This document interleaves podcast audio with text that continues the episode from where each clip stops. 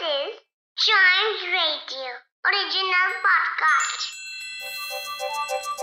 हर दिन की एक कहानी होती है कुछ ऐसी बातें जो उस दिन को बना देती हैं हिस्ट्री का हिस्सा तो आइए सुनते हैं कुछ बातें जो हुई थी इन दिस डेज़ हिस्ट्री. आज के इतिहास में जानेंगे हम एक स्टीम शिप के बारे में उसके बाद हम बात करेंगे टूर द फ्रांस के बारे में। क्या हुआ था सबसे पहले टूर द फ्रांस में, जिसके बारे में आज हमें जानना चाहिए?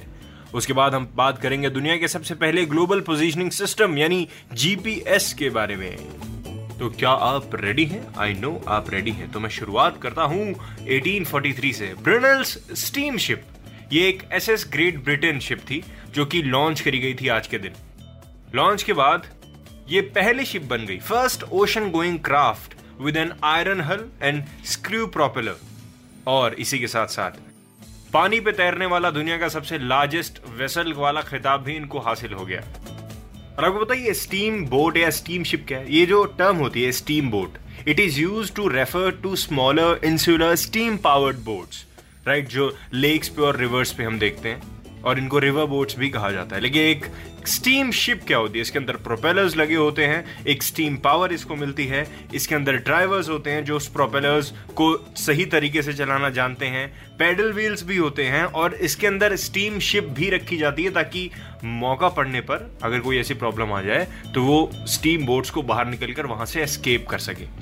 राइट और S S Great Britain It is a museum ship and former passenger steamship, which was advanced for her time. Yes.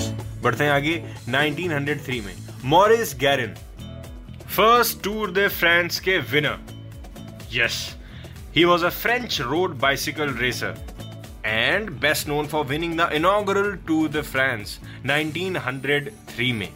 सबसे पहला इन्होंने ही जीता था। इस साइकिलिंग इवेंट को जीतना अपने आप में कितनी बड़ी बात है? आई थिंक हम ये सब जानते हैं। 1977 में क्या हुआ था? आज के दिन बात करते हैं।